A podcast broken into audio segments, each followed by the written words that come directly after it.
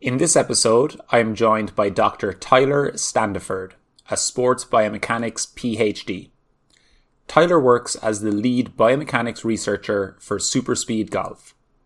Through the research in his lab, he has been trying to figure out how to help us increase clubhead speed. He was also very involved in the recent changes to the Superspeed Golf protocols, which we discuss. If you are interested in clubhead speed and or speed training, I'm sure you will enjoy this episode. Just before we get started, a reminder that Fit for Golf has its own app.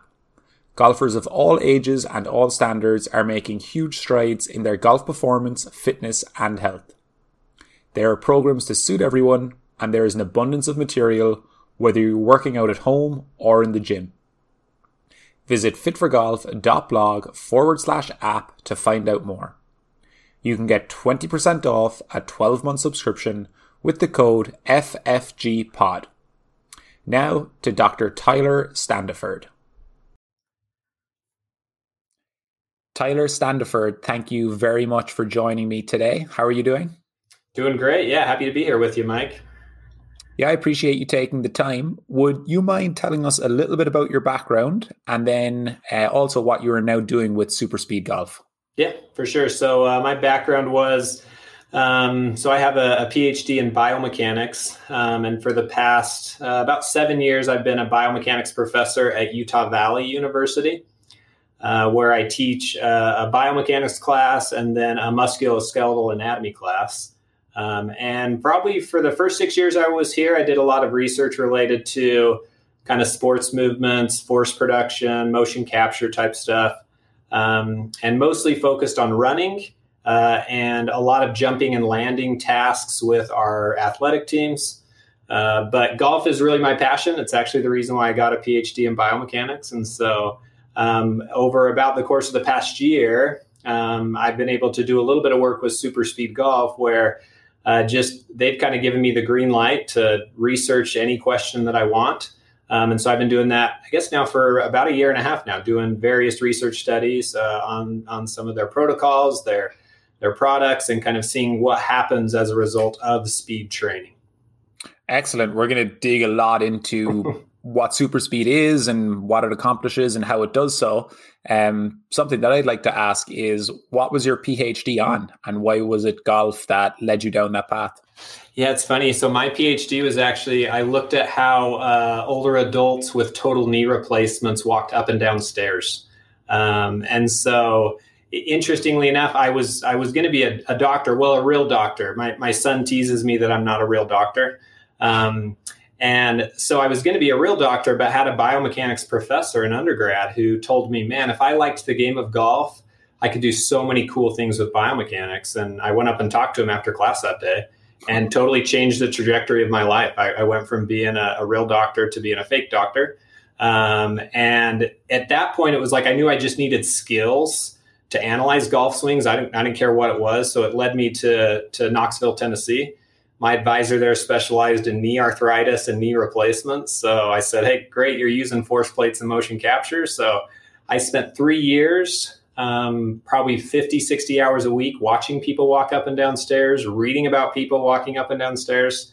And when I got my first job, I have not uh, looked at, read, or analyzed any data of people walking up and down stairs.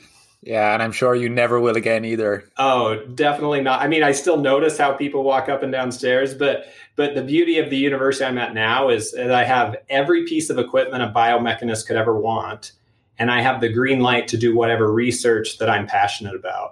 Um, and so it started with all these sports things, but ultimately I've been piecing together a golf biomechanics lab, um, and now I have a lab with, you know, force plates, motion capture. I've got a TrackMan.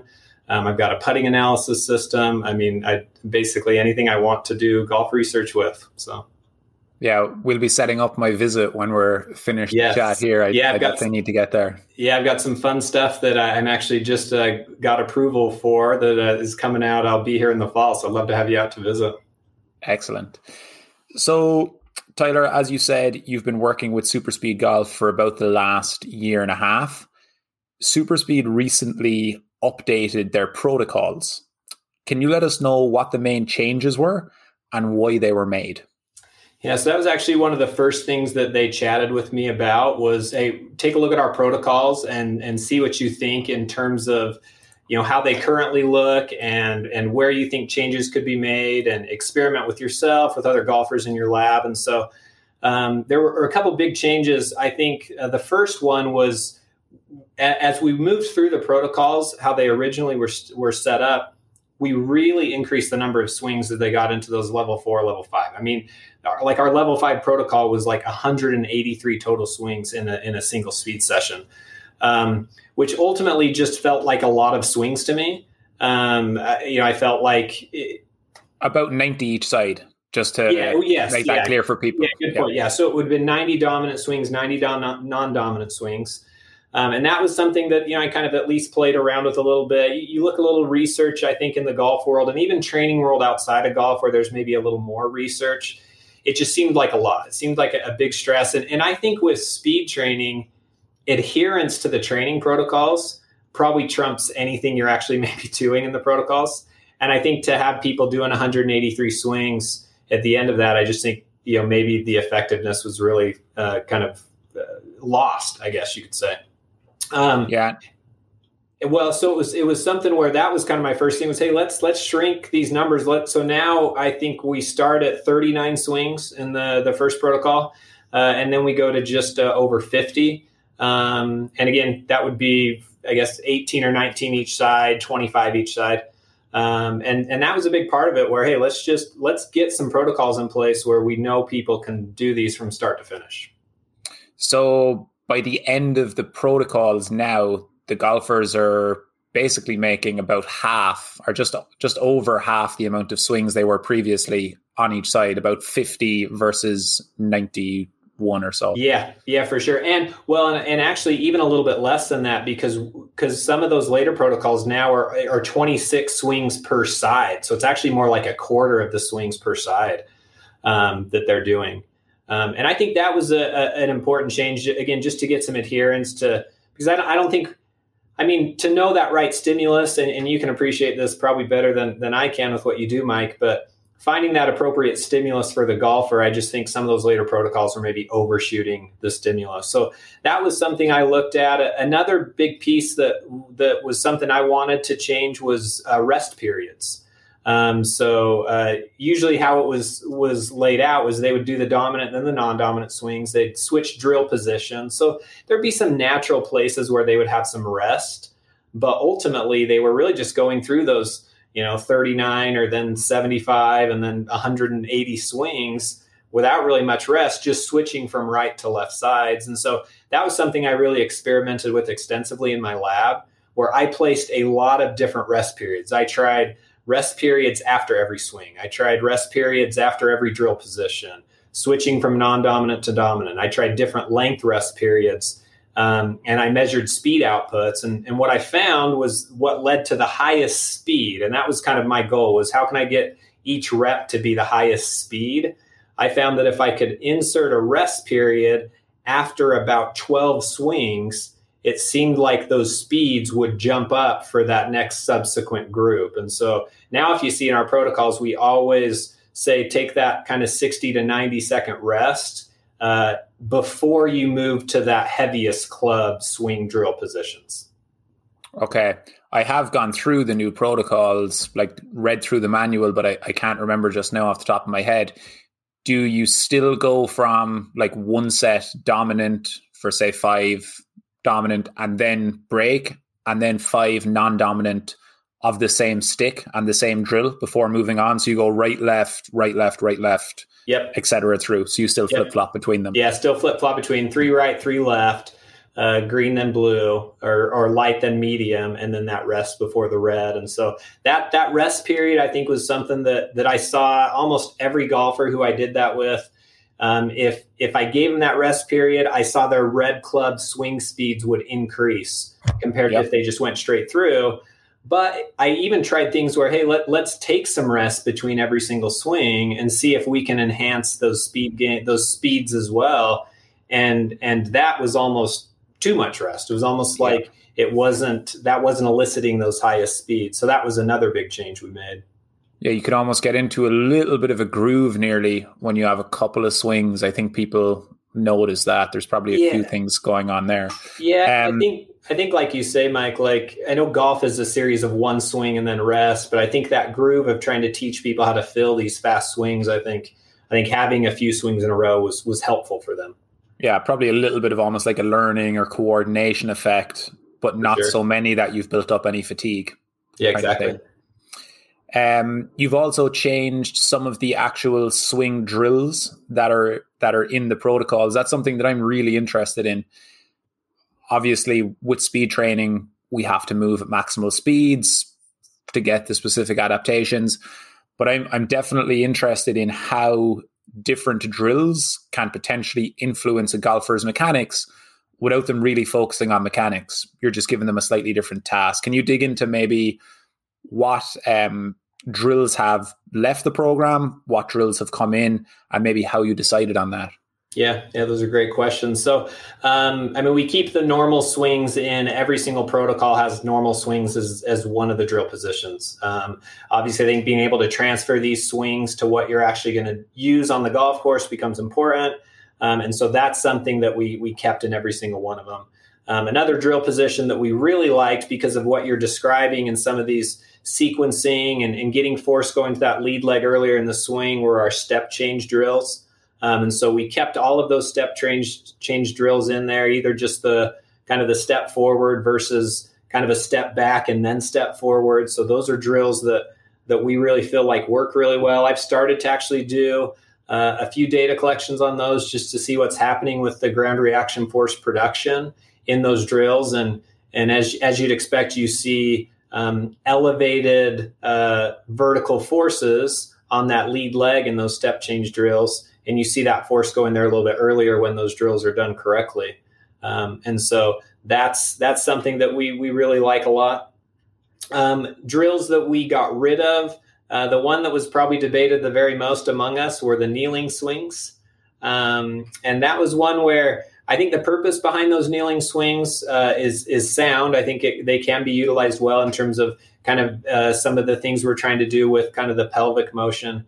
But as I watched people do those drill positions, I just felt like there were very few that were maybe doing the drill the correct way.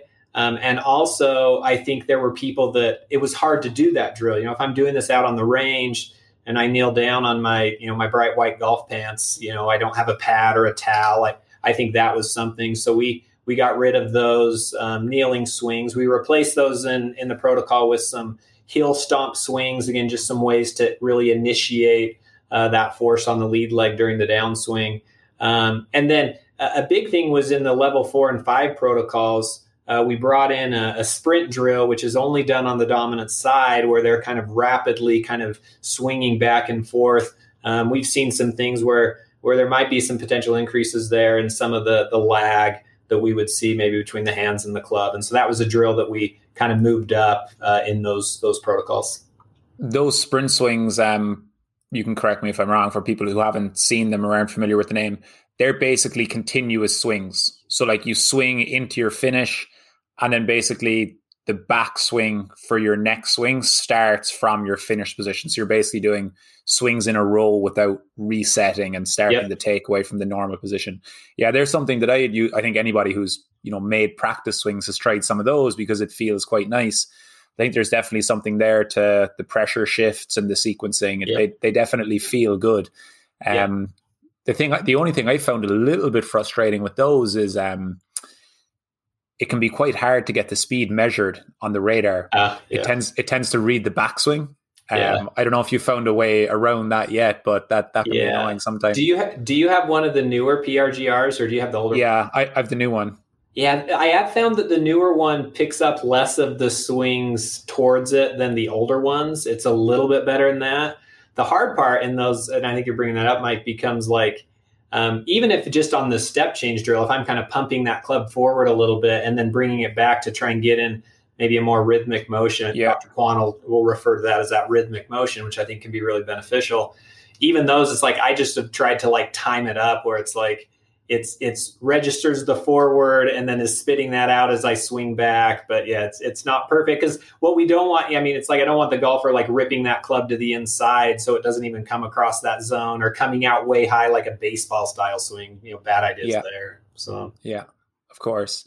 Um, something else was um, you've included maintenance and mm-hmm. speed periods. Can you discuss what those are and again, maybe why?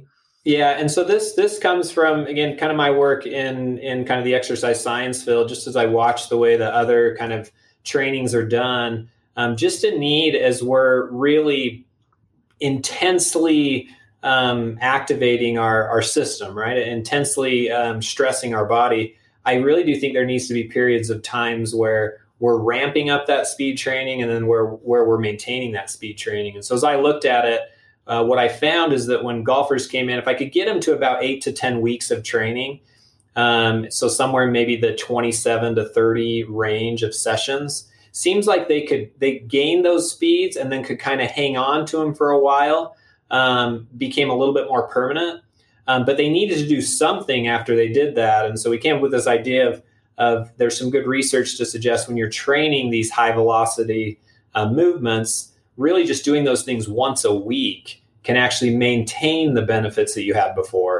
Um, and I think I think it creates this really nice system where you could train in the off season and maintain during in season, um, and just give your body a little bit of rest uh, for that next cycle when you're going to try and ramp up speeds again. Yeah, definitely. I know it's not um, specifically like what Superspeed are doing, but that works really nicely for the listeners who are also doing things in the gym where there might be certain periods of the year where they're going to emphasize strength development, and then maybe coming closer to uh, the season, they might put the brakes on strength a little bit and increase the emphasis on speed, um, which yeah. would be kind of typically observed in high level athletes in a lot of sports where the, there's a different emphasis depending on the time for sure. of year. Yeah. And that's, that's one of those things where in terms of a long-term study, I always like to create um, uh, like uh, the fact that Superspeed maybe needs to hang on to some of the things I'm doing. So if I can create a two-year study where I follow golfers through these cycles, you know, then they'll keep me on board helping them out for another couple of years. So yeah, that that would be great, definitely. So kind of the first question that comes to mind there is, I don't know if you've had golfers going through the new protocols for long enough or if you've been able to track them, but with the volumes almost halving in the later stages of the protocols, have you noticed any differences in speed results? Yeah, so uh, I, I really can't can't speak to that. The the one study that I did just followed people through the level one protocols, and that was a, a six-week training protocol where they were just making the thirty-nine swings. Um, I did have a few that are currently doing the level two, which jumps them up to, you know, the the fifty-three, I think.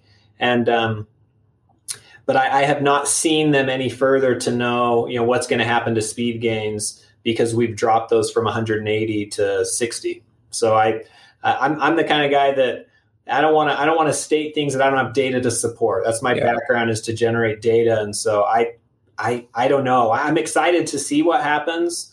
Um, I, I really would hypothesize, Mike, that we're not going to see any drop offs in gains. Um, And in fact, I think if adherence again increases, you may even see with some of those rest periods and these cycles of training, a more maybe steady jump of speeds potentially.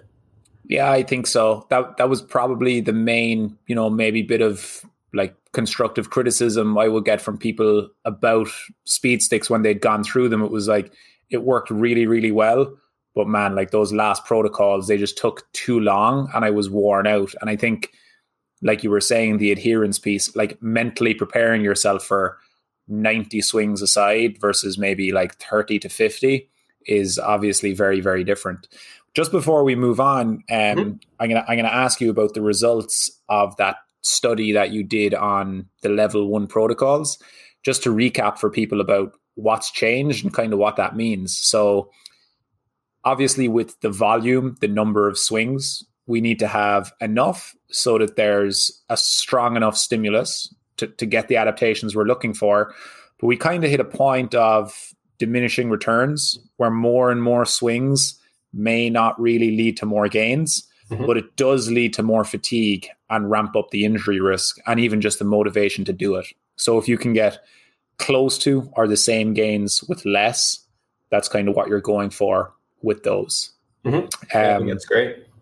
With the rest periods, people tend to rush through these things too quickly, don't realize that you need to have essentially like a full gas tank and not be huffing and puffing, or speeds will drop down. Um, a slight change in some of the drills, mainly the kneeling drills coming out and a continuous drill called the sprint drill going in. You think that might be particularly good for maybe wrist mechanics? Yeah. Whereas, yeah. whereas a lot of them seem to not, like wrist mechanics would probably improve from a lot of the step drills anyway, because it's all related to sequencing. But a lot of the drills are really changing how we're pushing into the ground with our feet, as opposed to more of a direct emphasis on the wrist. And then the last one is periodizing the year a little bit. So you have phases where you're really trying to ramp the speed up, probably when you're not playing competitively as much. And then when that takes a focus, you can ramp, you can kind of uh, level or go back down into your maintenance phase, do a little bit less, but keep the gains. Is that yeah. a pretty yeah, accurate I, I, summary I, of what you'd say? I think it's, I think it's a great summary. And I think that that piece of the one day a week, I've, I've had a lot of people as I've gone uh, around to kind of share some of these new changes. You know, they'll say, well, is one day a week enough? And, you know, does it matter if I do it? And, and the answer is yes, it matters. Like mm. you have to do it once a week or you're going to end up starting from scratch when you go back into that season. So find the time to do the one day a week, maintain those speeds, and then get ready to, to do it again. I think that's a great summary. Yeah. A piece I'd put on that too, that people forget about is like, so yes, speed is, is one part of it for sure, but also in terms of just injury injury risk and aches and pains not coming up, the value of keeping that stress on your muscles and tendons once a week for, let's say, a six-month season versus not doing it at all and then jumping straight back into one of, you know, the more um, vigorous phases when winter comes back around. Mm-hmm. That's just screaming for like a, a potential, you know, overuse or soft tissue injury to pop up. Whereas if you've been doing it once a week for like fifteen minutes, you know, you're you're going to have that conditioning still there and you're going to have the benefit of, of not starting from scratch, as you said. Yeah, yeah that's a great point. Um, the next question is one that always fascinates me, Tyler, mainly because it's somewhere where my knowledge is definitely lacking based on my background, um, and guys like you are, are who I can I can pick it up from. But when golfers are training for speed, their feedback is a launch monitor or a or a radar. You're able to track changes on force plates and with three D motion capture in addition to the changes in speed. What things typically change on force plates or in three D when you see golfers go up in speed? Like, this is something that always um, I found fascinating, because when I started uh, selling programs on the app, I'd have golfers, you know, writing to me and saying, you know, let's just say, Mike, I went through your twelve-week program. I gained six miles an hour club head speed or whatever. And I'm like, that's great. But all I know is that the club head is moving six miles an hour faster at impact. I've I've never met the person. I've never seen them swing. I've no idea what's actually changed to allow that speed go up. Like, are they, you know, bigger range of motion? Is it bigger separation in the downswing? Are they pushing harder under their lead foot?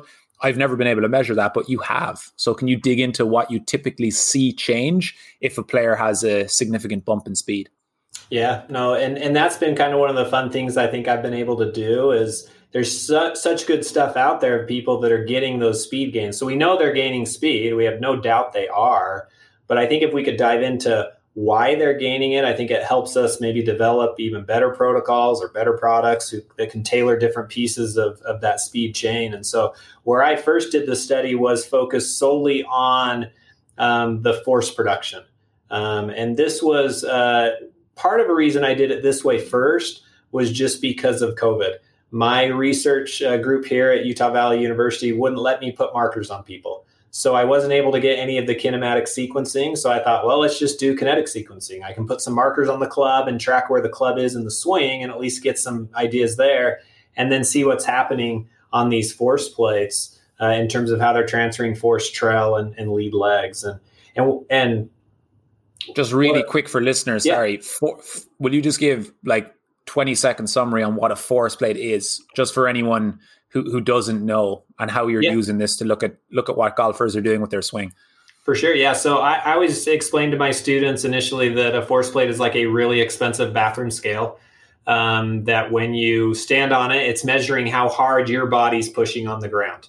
Um, the beauty of force plates is, uh, with mine, I can measure data one thousand frames per second. Uh, so I get a lot of data points, and I get data in three directions. So I can see what the golfer's doing, pushing up and down, or I guess pushing down and then the ground's reaction back to them pushing up. Uh, I can get uh, what's happening with that force as it pushes them maybe away from the target, and maybe the force that pushes the, kind of behind them. Um, and then I have two force plates. So the beauty of what I can do is I can separate that to trail leg, lead leg, um, and just, again, really get an idea of, of measuring that. And really the ground reaction force is mostly coming from our body's interaction with the ground. So if I have muscles that either are stronger or more efficient or can contract faster or better, that's going to increase or change either the magnitude of the ground reaction force, the timing of the ground reaction force, or the location of the ground reaction force. And I think all three of those are important pieces to the golf swing. Excellent. Thank you. So moving on then, what are things, you know, measures that you typically like to look at? If, man, this guy's increased six miles an hour, where do you usually think of looking to, I bet this has changed, or I bet this has changed? Yeah, and I, I'm I'm pretty fortunate, Mike, because I feel like I came into a world where there's some incredible bright minds in the world of golf biomechanics. And so what I did is I started looking at other research in golf biomechanics. And, and the main place where I actually started was with uh, Doctor Kwan at Texas Women's University, uh, who's done a wonderful golf things with, with force stuff, right? A lot of great minds in the golf biomechanics world, but his stuff with force plates is, is pretty unique to what he does. Um, And when I did a lot of his certifications and trainings, um, he reports a lot that those forces that are the highest correlated to clubhead speed are our lead leg forces during the downswing. Uh, and in particular, it's kind of these three things. It's, it's how much force do we have going up, how much force do we have going away from the target, and then how much force do we have going behind the golfer. Uh, and these all do different things, right? We can think about them in the sense of kind of force leading to some type of motion or change in motion. Um, and so the biggest changes I saw were in that vertical force production, uh, meaning as golfers started to swing, um, as they initiated that downswing, they sent more force to the lead leg, and they sent it there earlier on in the downswing. Um, and these increases were in a range of, I'm looking at numbers here so I can make sure I give you right numbers, but the maximum vertical force went up in the range of about thirteen to fifteen percent for these golfers. Um, and it's one of those things where, you know, I've been doing a lot of work with our athletic teams. Um, and so thirteen percent, it's like, well, what does that mean, right? I mean, we're talking about thirteen percent. But I think if you think about a training effect, to think, okay, they did the level one protocol. So this was six weeks, about forty-five minutes of training a week is what they did. And they had an increase of force production of, of fourteen to sixteen percent. Well, every strength and conditioning coach on campus here would do exactly what I told them if I promised them those kind of results. So so these are significant changes in terms of, of kind of these numbers. Um, and that was something that was, you know, cool to see. Um, the other things that we saw a lot of were still these other forces. So the, the force that was pointing away from the target, um, that increased about ten percent as a result of the training. And I so was thinking... Would, sorry, would... So vertical force is pretty easy to understand. That's a golfer pushing down, straight down into the ground. For forces pushing away from the target, is that a reaction force? So the golfer has actually pushed their foot into the ground in the direction of the target, and then the reaction force is what's being measured at going away from the target. Exactly. Yep. That that's the exact description. And I think the video I like to show a lot of, and, and you see this with long drive players or even players that use their footwork well. Um, what you see, what happens with that lead leg is it typically does three things as they start to downswing and kind of move through. The foot moves off the ground, signifying some large vertical force. The force will move kind of behind their body, signifying that they pushed really hard towards the ball, I guess you could think about it. Mm-hmm. And then the ground opened them up, pushed them back. And then the last one is the one you just suggested. And if you watch from certain angles, you can see that their foot does like a, it's almost like a little rainbow, right? Where it kind yep. of goes up, back, and then backwards away from the target. Um, and so I think if you have that visual in mind of these long drive players, it makes a lot of sense with what, you know, someone like Doctor Kwan would see in his lab in terms of high correlations to club speed. And then for me to then see that, hey, they're using this lead leg and it's increasing in magnitudes of anywhere between ten to fifteen percent um, in those variables on that lead leg, you know, we're seeing a much better utilization of the ground in these in these golfers. What would ten to fifteen percent increase in vertical force mean for club head speed? Is it is it vertical you were talking about, how the ten to fifteen increase? Yeah, vertical. Or the three of them combined? Yeah, yeah, well, the three of them combined, like the lowest was the ten percent, which was the away from the target. The other two, the vertical and the kind of behind the golfer, were kind of in the thirteen to fifteen percent range. Um, man, the question is, uh, what does that mean in terms of club head speed? Um Gosh, I mean, so club head speed gains, what we saw in the study, um, on average was about a, a five mile per hour increase in swing speed. Uh, that ended up being about five and a half percent for these golfers. So you, you think of your golfer who gained six miles per hour, he probably had somewhere between ten and twelve percent increases in these in these forces. Yeah, that's great. Who were these golfers in your study? What what type of person were they? Like, obviously, if if you know a uh, P G A Tour pro or long driver or someone who's been training hard goes through it versus someone, you know, who doesn't train at all and is a, has, you know, the newbie effect is mm-hmm. going to be much higher, just like any other, you know, training yeah. intervention. So what were these people's uh, profiles? Yeah. So these, this, this specific study here, so these were about, I mean, they're, they're ten handicap golfers. Average age was like thirty-three. Um, And the average starting swing speed in this group was right around uh, ninety, like ninety-five, ninety-six was kind of right in the, in the range there. Um, so high nineties, not quite one hundred. Um, so that was kind of their profile in terms of what they could do, in terms of what they were doing outside of speed training, right? What was their what was their makeup?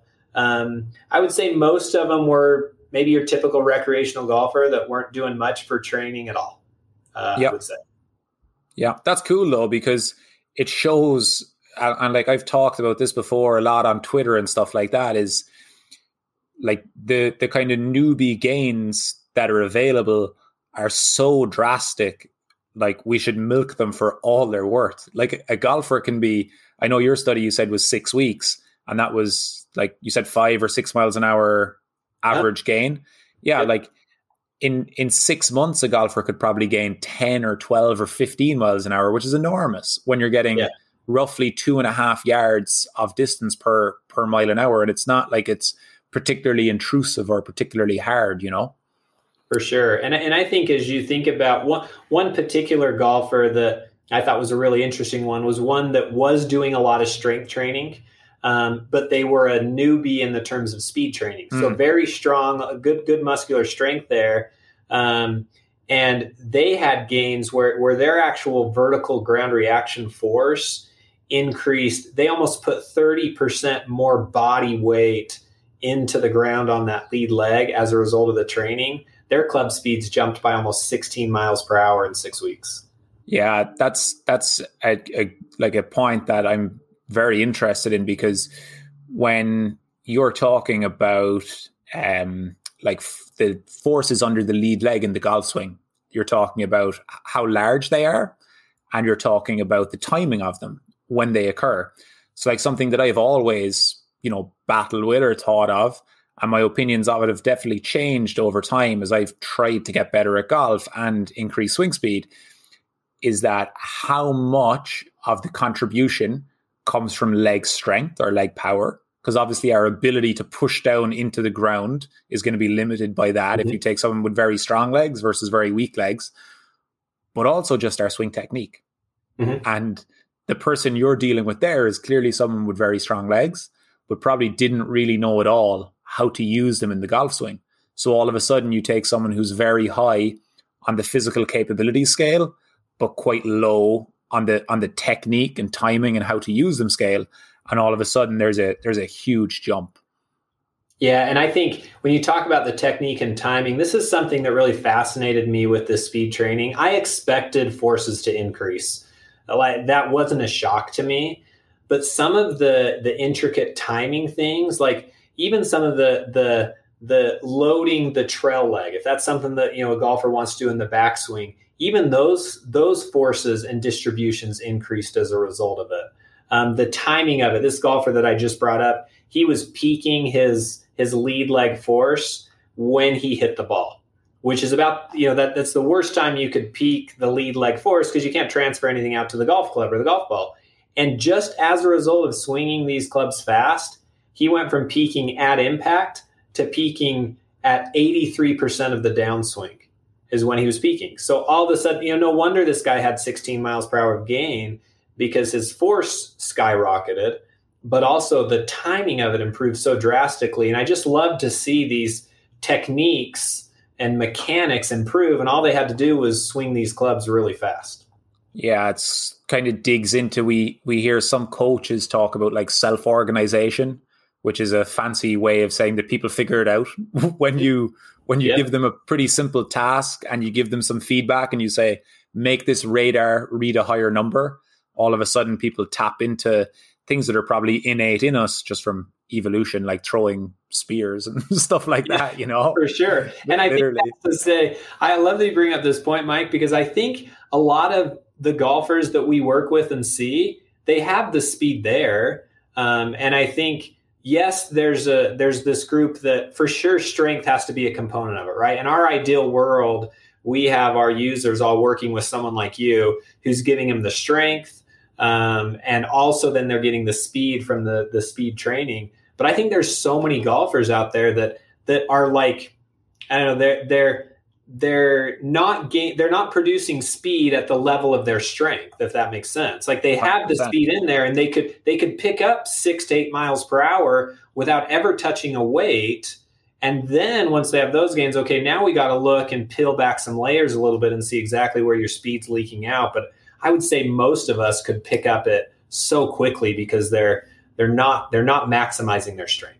Yeah, I one hundred percent agree with that, and it's something that my opinion on has shifted in the last couple of years. Definitely, like coming from like a strength and conditioning background, that's where I was comfortable, and that's what I'd done a lot more of. But as I got more and more into golf, like I could definitely see there was so many people. Like even if I just compare them to myself, there was definitely lots of people who I was definitely stronger and more powerful than, but they had similar or higher clubhead speeds. And you kind of start thinking, you know, what's going on here? And it's not that physical capabilities aren't important. They clearly are, but it's it's the blend of the two. And I think in terms of not quick fixes, but how quickly things can change, it's it's like coordination and timing and mechanics that can make a huge difference. Like if, if someone with poor mechanics goes to a, a good golf coach, they might have an eight mile an hour increase in ten minutes because they're yeah. not using their bodies efficiently at all, you know, or if they start swinging the speed sticks and are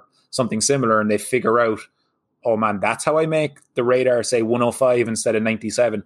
Like you're not getting that with, you know, going to the gym and lifting weights. Like that's a process yeah. that takes time to build up. Um, I have another couple of questions on force, especially mm-hmm. ground force um, and the timing. So something you mentioned is that uh, players with higher swing speeds, or when players increase their swing speed, they tend to have higher force under their lead foot, and they tend to start producing it earlier. Uh, you actually, what you said is they tend to start producing it earlier in the downswing. Mm-hmm. And that got me thinking, how early, sorry, I'll rephrase that. Do these players tend to start creating pressure under their lead foot in, say, the downswing while their club is still moving in the backswing? So is the club still in the backswing when they start this pressuring down with the left foot in what would be the downswing, even though the club is still moving in the backswing? I hope that makes sense. You know, it makes perfect sense. And and and I, I'm I'm pulling up some of my data here. I thought you'd probably want to dive into the the, the details of some of this force stuff. And so Um, what I did is I, I depicted the different points of the golf swing.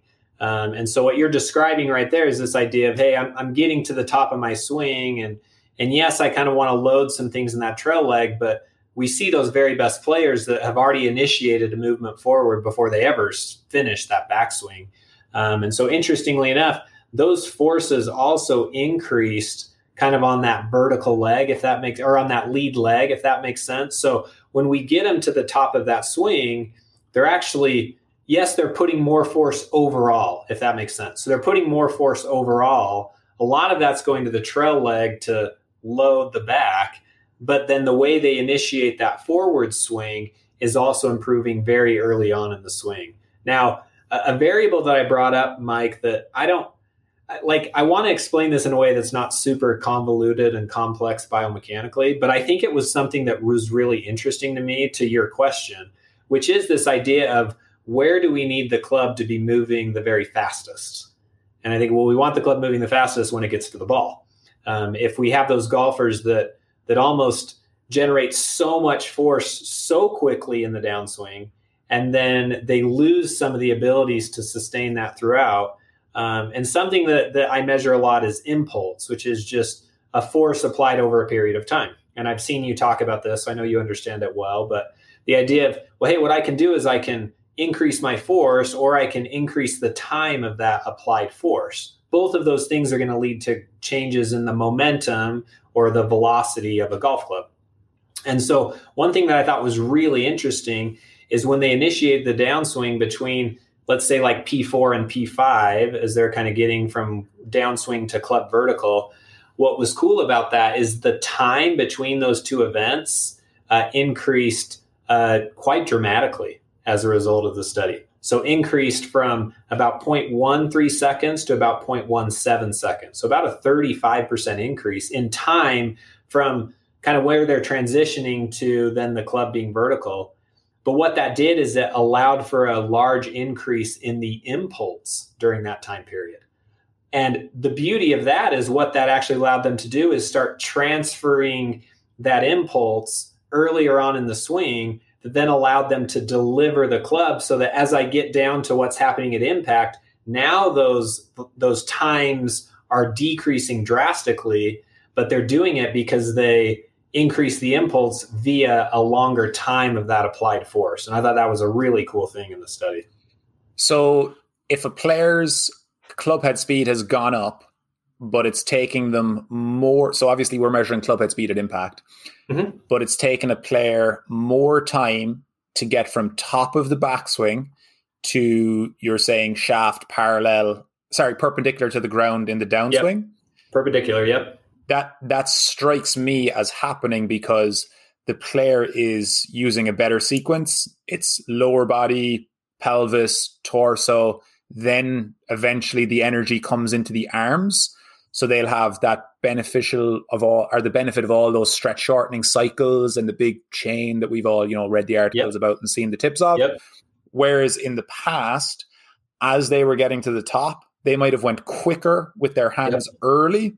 So they've moved from top of the backswing to shaft perpendicular to the ground faster, but they've basically wasted their speed early. They've lost yeah. their sequencing. So it's almost feeling like you're delaying the transition in terms of how quickly the hands or grip move so that you can use your body better, and then the speed comes later. Does that make yeah. sense? It makes perfect sense. And I'm glad you talk about it that way, because I think that then merges kind of what we're seeing data-wise, and I wish I had full kinematics on this so I could show that, but but I haven't thought of another way to describe that, or or a different way than the way you described it. And I think it has to be indicative of better sequencing and yeah. a slowing down of those arms early on, which is what we want. Yeah, I think too, like for anyone, I, so I did a podcast with Sasha McKenzie, mm-hmm. and one of the things he talked about as a big predictor for speed was like essentially wrist angle. He called, we called it lag angle just to make it simple, but essentially wrist angles late in the downswing was a huge predictor of club head speed. And if you think of someone who, let's say, throws the hands early, like we're talking about in the people who moved very quickly from top of backswing to shaft perpendicular, versus the person who has that more delayed transition where the body has started moving, and let's say the movement of the club and hands is a little bit later, they're probably going to have kept a lot more of that lag, which can be released later. So that's, it's really, yeah. really cool you've seen that. Yeah. And I think it's all you, you talk about Sasha, who, again, what a, another bright biomechanist. And I love seeing the things that he does and pair it with the things I'm seeing. And I think what you just described there is like him seeing that from the hand and club interaction. And then I'm seeing it in the data from the foot and ground. And now we're yeah. attacking speed from both ends, which I think is such a great way to look at it. Yeah, that's cool. Now I just need to figure out how to do it when there's a golf club in my hands and I'm hitting a golf ball. That's the truth. um, great. So we're going to move on to non-dominant training, Tyler. Mm-hmm. Um, the value of non-dominant side swings for increasing clubhead speed has received some attention lately. For anyone not sure, non-dominant side swings refer to a right-handed golfer swinging as, the, as if they were a left-handed golfer, and vice versa. I've expressed my skepticism a little bit on the value of them for increasing swing speed, but I'd love to know your opinion on the theories of why they may work. And also, I know you have dug into basically some testing on on what happens with non-dominant. I'd, I'd love to hear kind of yeah. your insights. Yeah, and I think it's, you know, it's such a great uh, great question, and and when I look at non-dominant training, at least when I first saw it, I you know I saw it in the super speed protocols, and I thought, okay, yeah, you're swinging the club left-handed. I do a lot of exercises in the gym where I rotate to both sides, so cool, it, it makes sense. And and as I started to see why people described it, um, I, I there there's some research that I've stumbled upon that I think we're just missing in the explanation of why non-dominant training might work. Okay. And I think you brought it up when we talked about it earlier, which is the newbie gains, right? Mm-hmm. Or these gains of people who haven't been used to moving fast. And, and those gains are primarily going to come from uh, central nervous system neurological adaptations, right? I mean, that, and we want to maximize that to the fullest extent possible. Um, I, and especially, I think, early on in training. And for people who don't know what that is, in simple terms, that basically means your brain gets better at recruiting muscle fibers you already have, particularly your fast twitch muscle fibers. So if you're an untrained person, your life consists of driving to work, answering emails, driving home, and playing golf on the weekends. You're not good at recruiting your fast twitch muscle fibers because you never have a need for them. But when we, let's just say you can recruit seventy percent of them. Um, when you start doing high speed training or very heavy training, we're for, our body is forced to use these muscle fibers to carry out the task. So as we train, we get slightly better at recruiting these fast twitch fibers. And that's one of the reasons why we get basically faster when we start speed training, in a very, very simplified yep. explanation. Yep. And I think that's a good explanation. Again, if we can if we can enhance or maximize that stimulus as much as possible, then we're going to get more speed gains. And so there there just is some really fascinating research in other in other fields where they'll actually show these dominant and non-dominant trainings of tasks and skills. And one in particular uh, actually measured brain activation. And what they found is that different parts of the brain were activated based on if they did the dominant or non-dominant task. And one of the things that was more like higherly activated, that's that's a terrible way to say that, more more intensely activated uh, was the visual motor cortex during these non-dominant swings. Or it wasn't non-dominant swings, but it was non-dominant training of this task. Um, and there was enough there, Mike, for me to look at and say, you know, I, I've read all the theories about, you know, the car can't go faster than the brakes. And I think there's a piece to that, but but I couldn't measure it.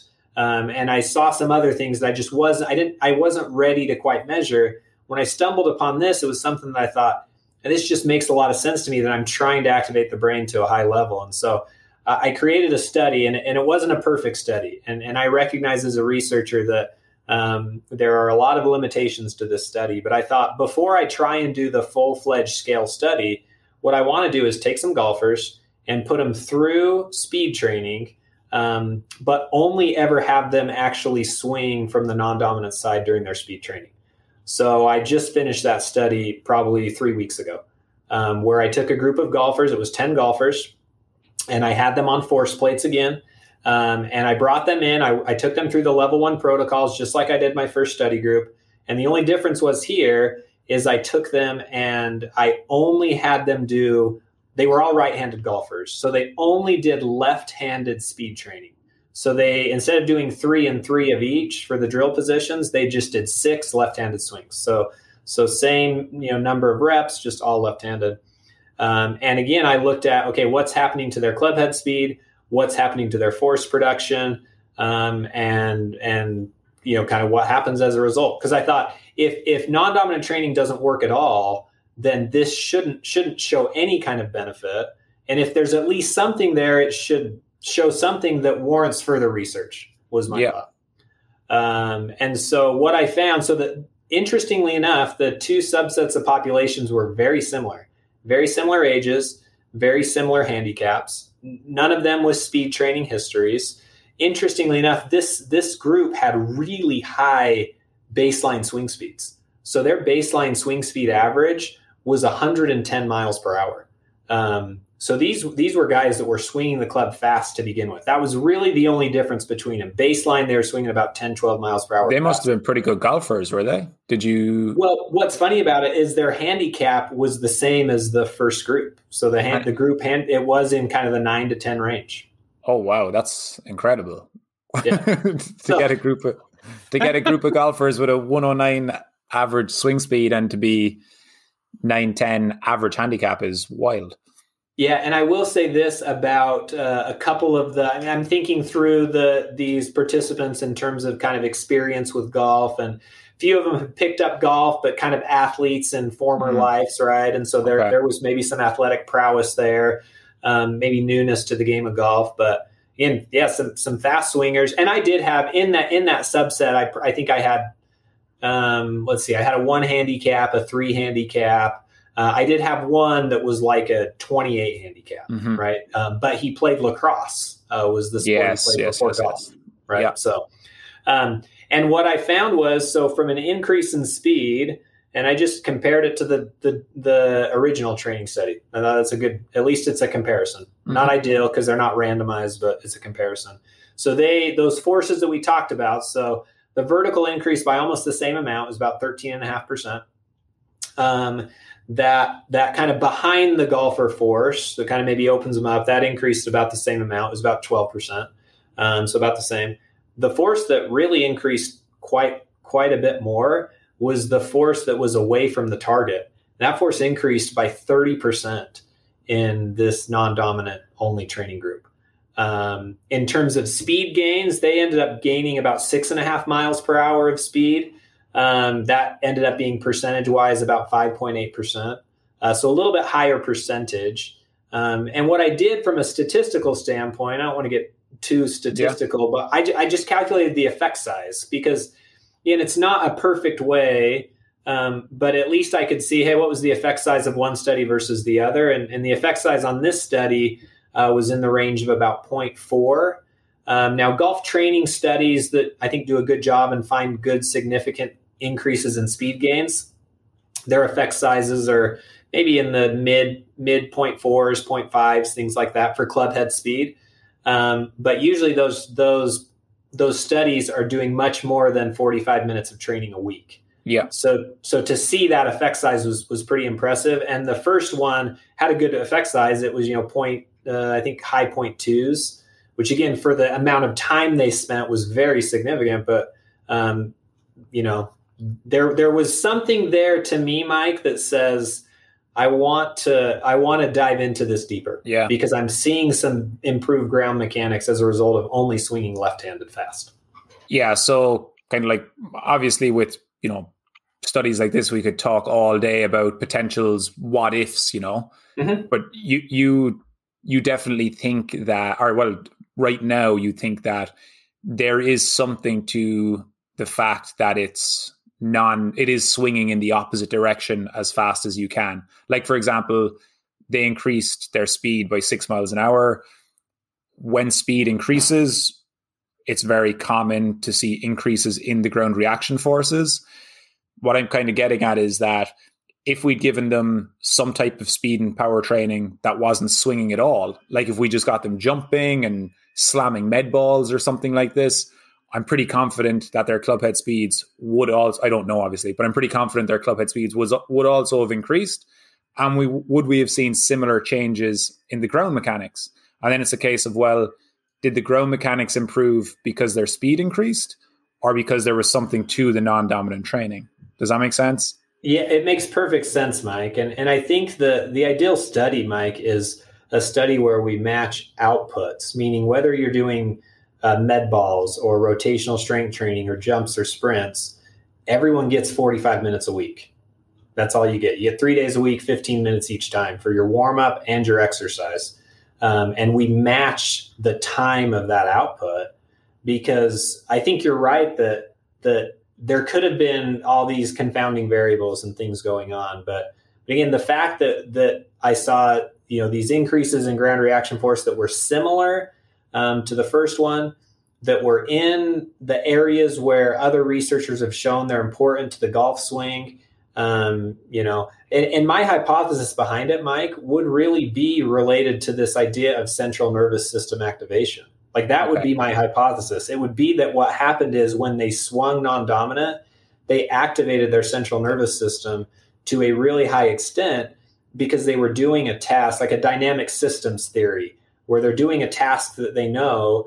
Not only are they doing it faster, but they're doing it in this left-handed world that really locked in. It's a very novel, it's a very novel stimulus, right? Yeah. And so I think at the very least, Mike, utilizing it as a way to really enhance some of these newbie gains and then transferring over. I would love to, you know, it's like, let's say I take, I know you do a lot of dominant side only speed training with your players. You know, what if we take some of those guys who've been doing it for a year and put them into a, a non-dominant only training thing for six yeah. weeks and see what happens, right? Yeah. Like I'm, I'm definitely not anti non-dominant training. Like if I thought that it was going to increase my club head speed by three miles an hour in the next six weeks, I'd start as soon as we end the call. you know what, you know what I mean? Um, yeah. Like the, the reasons why I've suggested that people experiment, maybe taking it out is, is a couple of things really. Like is that number one is the time element. Like if someone is, is short on time, if you're doing the same volume of non-dominant swings, it's doubling the time. So if someone yeah. is tight on time, it's one way of doing it. And then the other one for me was it was doubling fatigue. Like if you're doing, you know, forty-five swings or thirty swings in a session right and left, it's doubling time, doubling fatigue. And if I wasn't confident or sure that it was adding to the benefits, um, then I was like, well, maybe you don't you don't need to do it. Um, and it's it's interesting what you said, and it's it's actually really interesting to think about. Something I have been considering is what you talked about in your study about just doing my speed training non-dominant for a while, but I'm kind of scared of then if it doesn't work yeah. after eight weeks, I'm like, man, I should have been swinging. But um, like a lot of those players that have that I've seen had increases when I suggested they take out the non-dominant. It's not that non-dominant doesn't work or isn't useful. It's that that's what they've been doing for the last six months or one year. Mm-hmm. So now when they take it out, maybe it gave them a chance to do more on the dominant side, or it's the fact that there was just way fatigue, way less fatigue present in their training sessions. But then on the flip side of what you just said, it might be interesting for those guys who haven't done it in a long time to now insert it back in and see if there's any changes there. Like, yeah, it's, it's definitely interesting. Like I'm, I'll be the first person to be prescribing it and start doing it if I I think for sure it's something that we need to be doing. Well, you know? See, now I want to follow up from that, Mike, because I, I and I get, Mike, that you live. I live in a world where, guess what? I do research with these people and I send them on their way. You know, you're in the business of increasing swing speed and you do an incredible job at it. You know, when you're working with tour players or high level players, they need to see these gains come quickly and they need to see them be sustained. And so I, I totally understand that process. I. Again, I would, I would love, I would love to see again, because it's central nervous system training, right? Again, it's this idea of, well, what if, what if we do introduce it and then take it out and then bring it back in and then take it out like you just described? It'd be fascinating yeah. to see. And, and to be honest, I think like one of the, like the two kind of main, I, I guess, gripes I, I had with how strongly some people were promoting non-dominant training was that one, there was just no published research on it. Mm-hmm. There was no, there was nowhere to read it. It was like, well, well, show show me how it's worked, and I'm I'm happy to read it and implement it. But that didn't exist. It's absolutely fantastic that you're now doing this. Obviously, like that's really, really good.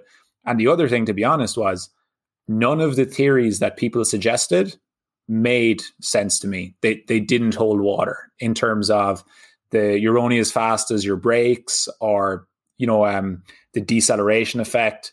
Like there was a lot of discussion went on around kind of why that is the case or why it isn't the case. They definitely didn't like stack up to me from a physiology standpoint or training standpoint in how they were better than like overspeed training on the dominant side. But I definitely like what you're introducing here in terms of the more motor learning side of things. Is it doing something in the brain and the nervous system from an activation and recruitment standpoint that might not be tapped into from dominant training? That seems like better to me than what was being promoted in the past, you know? And the last point then that I always kind of refer back to about non-dominant training, and it's funny because it's definitely something really interesting and that you can dig into a lot, where I usually fall back on is that I'm like, I just wonder if it makes that much of a difference either way. If if someone's going, because like obviously somebody's going to do it on their dominant side because that's where they're, they're going to get the skill transfer and it's, you know, a way more specific stimulus. So if they're doing that, what actually is the non-dominant side speed training adding? And that's something that I don't, I obviously don't know. You know, I, yeah. I, I would I would love to. Yeah, and and that's where I think, you know, you what you do with your programming, you do so much good multi-rotational training, right? Where you're getting the trunk and the core to do things in both directions at different, you know, everything I see from you, you do that with. I think when we're creating these protocols, especially, you know, we're, we're trying to create protocols for people who are working with people like you, but also for people who aren't doing anything. And so from, from the flip side of that, I look at it and say, well, if at the very least, it's not going to hurt your speed gains, and you're not doing anything else in a gym type setting, um, man, at least it allows me to introduce something you're doing, getting that body to rotate that opposite side. Because like you described, you only get to play golf on Saturdays. The other six days of the week, you're interacting with your world where you maybe need to do both side rotations. And I think, you know, even just a standpoint of trying to get that into their exercise habits somewhere, Um, you know, I think can be helpful also. Yeah, I think that's actually a really good point. If someone is only doing like using the speed sticks and doing speed training as their form of training, I can definitely see how doing it both sides then has benefits, even mm-hmm. like simply just mobility benefits and yes. and, and yep. basic strength and power benefits for, for definite. Yep. No, that's that's yep. a good point. Yep. Um, yeah, I think the summary on that is, like you can say what kind of you're thinking, but definitely interesting, but we just don't really know. Like we, we need to to study it more really, like, don't we? we? We need to dig a bit deeper and see what's there. Yeah. I mean, I think this is a good first step. Um, and I think it's going to take good sound, you know, research to expand this and understand it more. I mean, even with my hypothesis, Mike, that feels really good to me as well. So I'm glad to hear it feels good to you, but you know, I want to strap on an E E G and just look at brain activation during yeah. dominant and non-dominant swings and see what kind of areas of the brain fire as a result. So I think it'll be exciting to to maybe hopefully be a part of the person who, or a part of the conversation of who's trying to utilize data to answer that question either way. Yeah, that's really interesting. I haven't swung left-handed in a couple of years, so I'd be interested to see if, if I went through the protocols just left-sided for the next three months or something, what would happen? Your golf game's too important, Mike. I've, I've uh, watched the trajectory of your golf game. You're you're a player, so. Uh, uh, but I, I, you know, you an N of one, you might be a perfect person. I'd be willing to experiment. So yeah. long to try, try it for you know uh, four to six weeks, see what happens, right? Yeah, that that would be interesting. Um, okay, just a couple more questions, uh-huh. Tyler. Have you got time? Yeah, I do. Yep. Okay, perfect. So obviously, Superspeed Uh, has three different weight sticks, light, medium, heavy. In general, how does the speed of each stick compare to max effort driver swing? Yeah. Uh, so in terms of kind of what we typically see um, in those swings is that the lightest club we tend to see or want to see it swung about twenty percent faster than a driver swing speed. Is this hitting a ball or without a ball? Or oh, good point. Yeah. um, man, I would say without a ball. Okay. But, so just a max effort swing. Just a max effort swing. Yeah, yeah, just yeah. a max effort swing. Which, yeah. So, and we can get into, I think there's some good discussion on on on transferring this over to the golf yep. course and needing to take swings with a driver too, um, mm-hmm. as part of what we do. But um, so about twenty percent faster with that green club uh, or lightest club. The medium club, uh, we, we typically see it about seventeen percent faster. And then the heaviest club is about twelve percent faster than the driver. That's what we typically see. And obviously um, this is same radar if you're swinging yes. without a ball, because sometimes I have people trying to compare like a TrackMan driver number from a fitting to the Sports Sensors Incorporated radar with their speed sticks. And I'm like, first of all, we need to standardize the radar because yep. uh, otherwise you're you're kind of swimming around, you know, it's, it's impossible.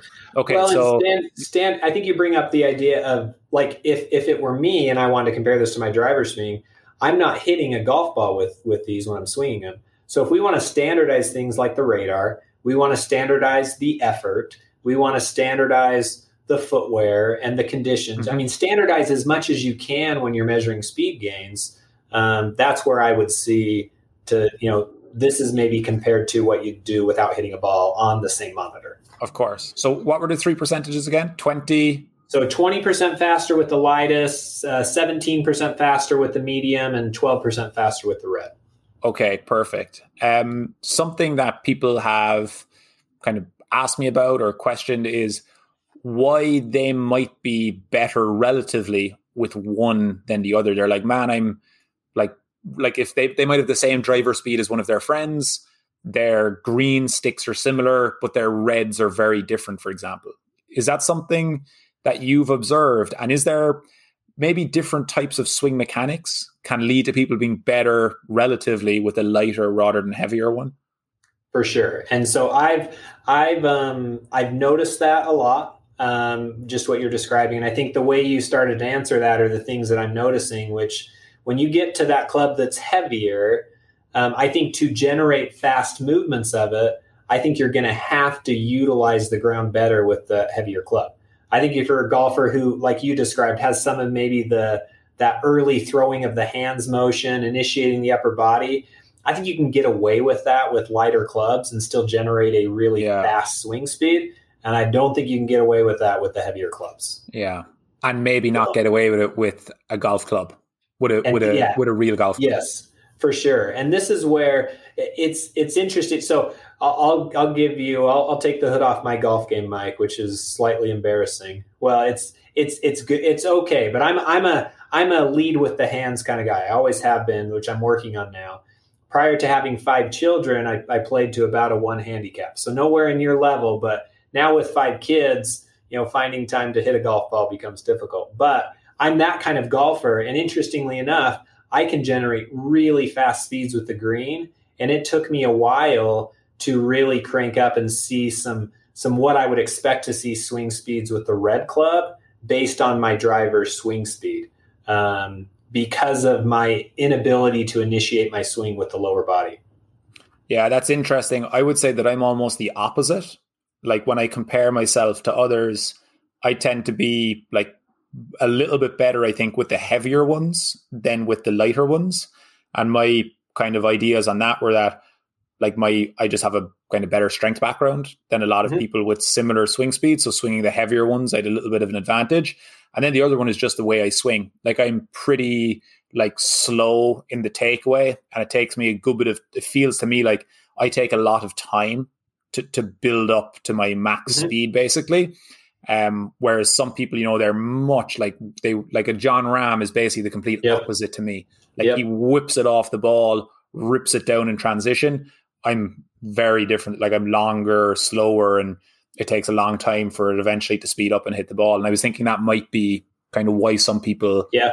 are, are different. Yeah, that's definitely I good. think you're right. And I think uh, we'll know exactly what you do in the fall when you come visit exactly. my lab. No, so, that would... Uh, That would be but great. One, one piece of that, Mike, that because I've found that interesting too, and I think we can become a little obsessive about what are the numbers of different speeds, right? I mean, we we love to say, hey, I swing this club this fast or this one this fast. And so just in my in some of my data sets where I've been able to measure, you know, driver swing speed and the um, and the super speed stick swing speed, I've just been kind of plotting correlations between the two to say where there are correlations between these clubs. You know, if you swing this one fast versus this one and, and vice versa. And, and to your point of, you know, I'm collecting all my driver data on TrackMan, and the speed sticks are swung with the P R G R. So mm-hmm. that is a limitation of creating these correlations. But you they're see close pretty, though. If it's the new yeah, P R G R, they're very close. Yeah, and they are. And we've seen that. I've seen that in my labs, especially for full swings, right? Especially for those mm-hmm. full swings. And and what I'm seeing in terms of these correlations to them is in terms of speeds, interestingly enough, the highest correlation to driver swing speed um, in at least my data sets that I've been looking has been the non-dominant green swings, interestingly enough. Um, again, all of them have some pretty decent correlations. All of them are above zero point three. The lowest is the red non-dominant at zero point three two.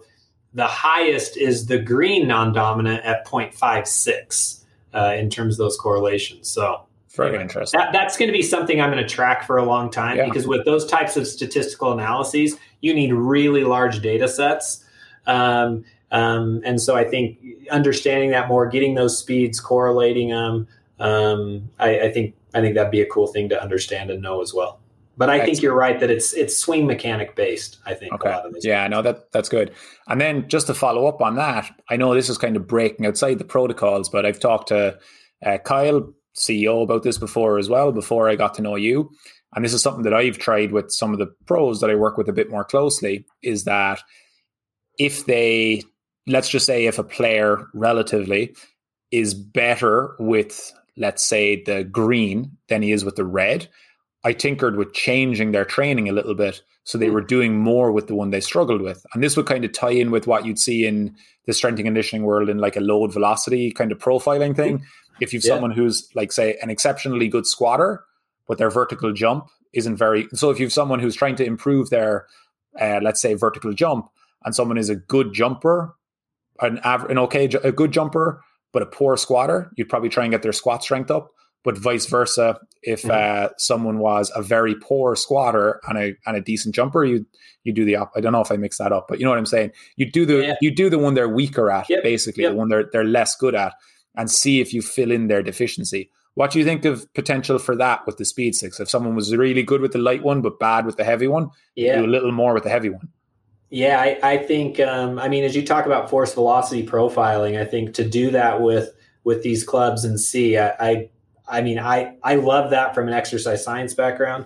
Again, as we make protocols, right, we're making them for everyone. Of course. Um, yeah. You know, we, we do, we do um, you know, in terms of some conversations with Kyle, I want to make sure that I didn't share anything that I wasn't not supposed to share. Uh, but there are some things uh, that are kind of coming out announcement wise, uh, hopefully in June, um, where I think my plans, Mike, is we start to gather more and more data uh, with some of our users. I, I'm, I'm excited to jump into that data and really start to peel back these layers of what you've just described, which is, you know, if if they're struggling with this one, does that correlate to to worse gains and what what's leading to the best gains? Because I think that fine tuning of the training uh, could be a real piece that could allow uh, individuals to really gain some serious speeds. Yeah. Are you familiar with J B Morin, the researcher in France? Have you ever heard of him? He, I'm not. Uh-uh. So he works in um, like sprinting is his main thing. Okay. And he's done like, it's kind of easy to see the, the transfer to swing speeds. So he's done stuff with vertical jumping and sprinting. And he's, he's done what I butchered saying a second ago about squat, squat strength and jumping strength. So you basically get the poor squatters to do more squatting and the mm-hmm. poor jumpers to do more jumping. Um, and see if filling in their deficiency helps them with their with their jump. And he's also done something similar, uh, force velocity profiling with heavy um, sled towing for sprinters. Okay. So he gets them doing basically body weight, just regular sprints, all the way up to like very, very heavy sled towing and kind of seeing where their, you know, biggest drop-offs are. And he's like, well, this is kind of where you're weakest even though you've got the same sprint time as that guy, you know, this is where you're massively dropping off and this is where he's dropping off. So they change their sled towing training based on kind of where their weakness is. And that's yeah. kind of where we're trying to tie that in with, with balancing out maybe heavier and lighter swings based on what your profile is like. So that's yeah. something that is, that has kind of good scope, I think. Um, just a couple more. Mm-hmm. Let's talk quickly about transferring speed gains with the sticks to driver. Mm-hmm. So mm-hmm. what have you seen here? What do you think is important for people?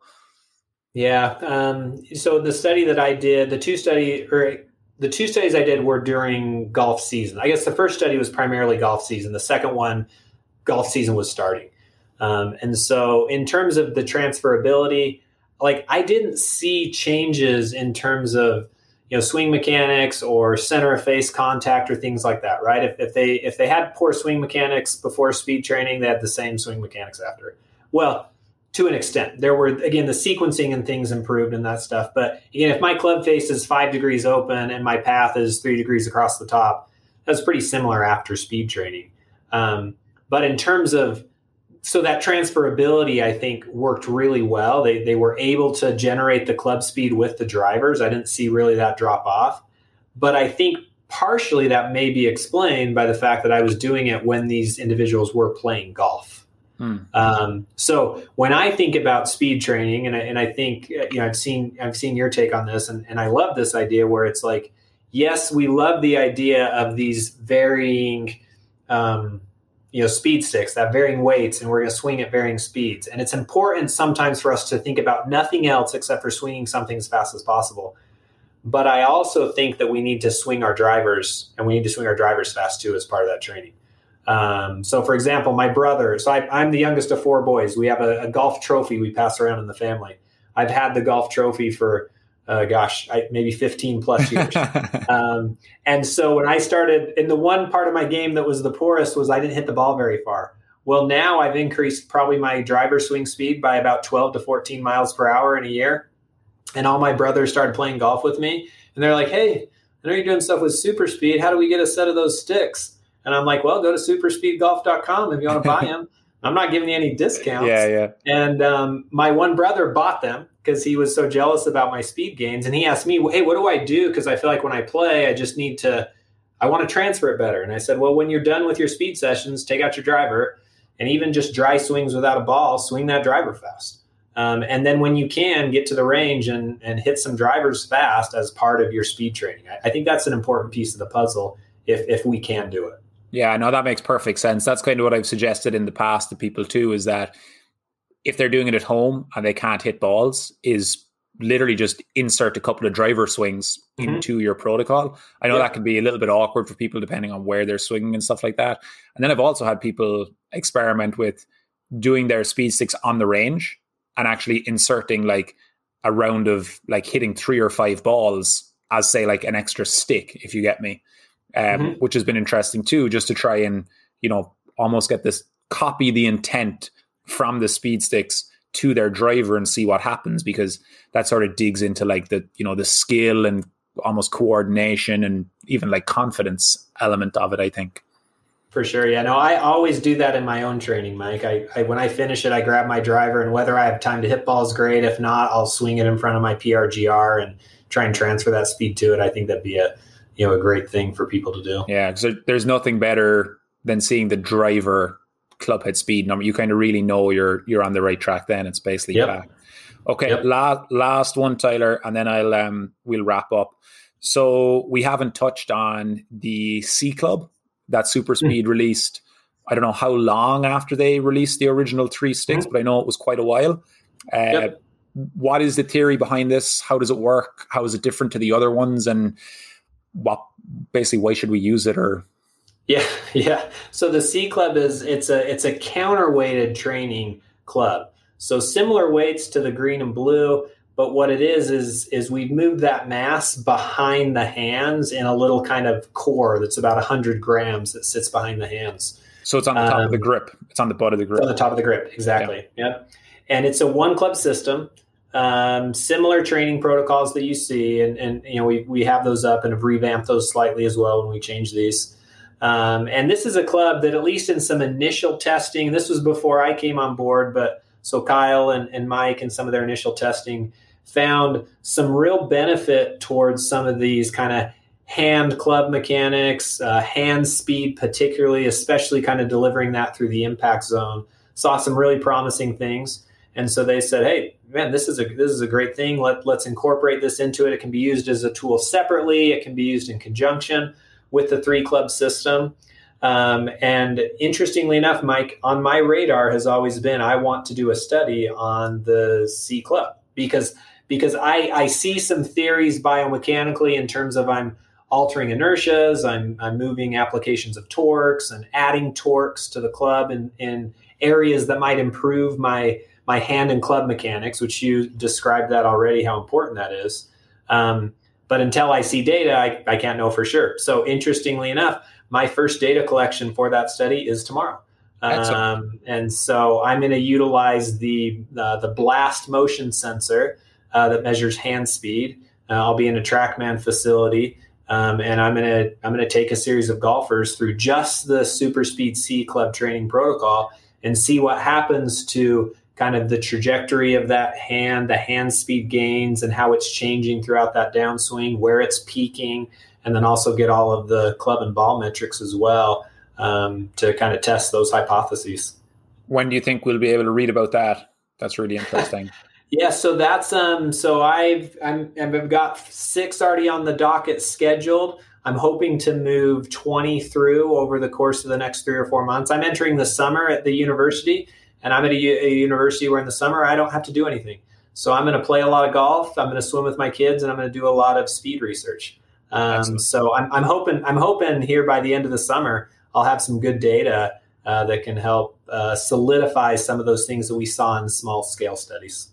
Very cool. That's really good. Tyler, is there anything I missed? Anything that you wanted to say that I didn't bring up, or is there anything you can think of that um, we didn't cover?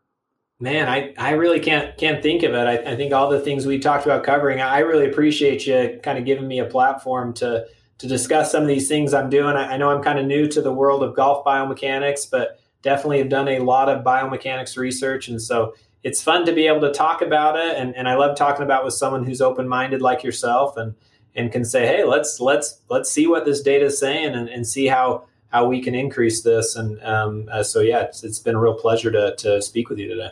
Yeah, I'm I'm definitely smart enough to not argue with PhDs in biomechanics. After that, I can't say a whole lot, you know. Um, so, Tyler, obviously people can find out more about Superspeed at superspeed golf dot com. I think everybody listening would already know what Superspeed is. Um, tell us where they can find you on social media or website or anything like that. Yeah, so uh, you know, I I, I do uh, tweet. I'm not a Mike tweeter, but I I am a, I am starting to utilize Twitter more. So you can find me on Twitter um, at at T Standy eighty-four or Tyler Standiford, um, uh, as well as you know, I'm I'm happy to engage in, in conversations throughout. So I don't know if you have any um, you know show notes or things you put out, but yeah. uh, but I'm, I'm I'm happy to engage. You know, via, you know, an email and, and Twitter or Instagram, you know, whatever we want to do. So I, I, I love I love talking about this stuff. This, like I said, Mike, this this far surpasses beat watch or beats watching a seventy-five year old walk up a set of stairs. Yeah. So, yeah. No, so that's perfect. Out. I'll I'll put all your stuff with this when it goes up on social media and email perfect. And all that. So, yeah, Tyler, thanks a lot for your time. That was really interesting. You're someone we'll definitely have to get on for a part two in maybe the later part of the year if you've some more stuff done and, yep. you know, you've yeah. interesting things some, we can talk about. I got some other cool stuff going on this summer as well. So I think hopefully there'll be some fun stuff to, to talk about later this year. Thanks a lot, Tyler. Take care. Thanks, Mike.